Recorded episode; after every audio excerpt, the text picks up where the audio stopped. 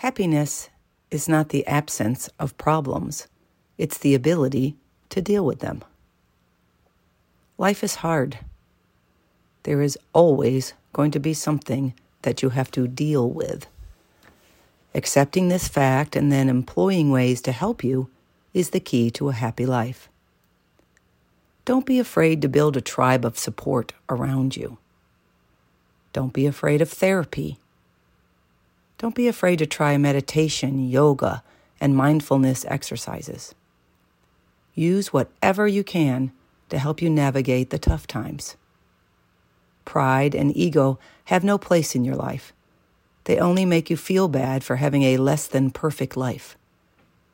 Grace and acceptance are your friends.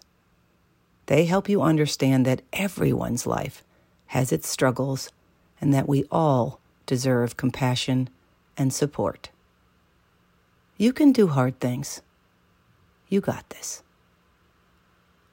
Be open to help.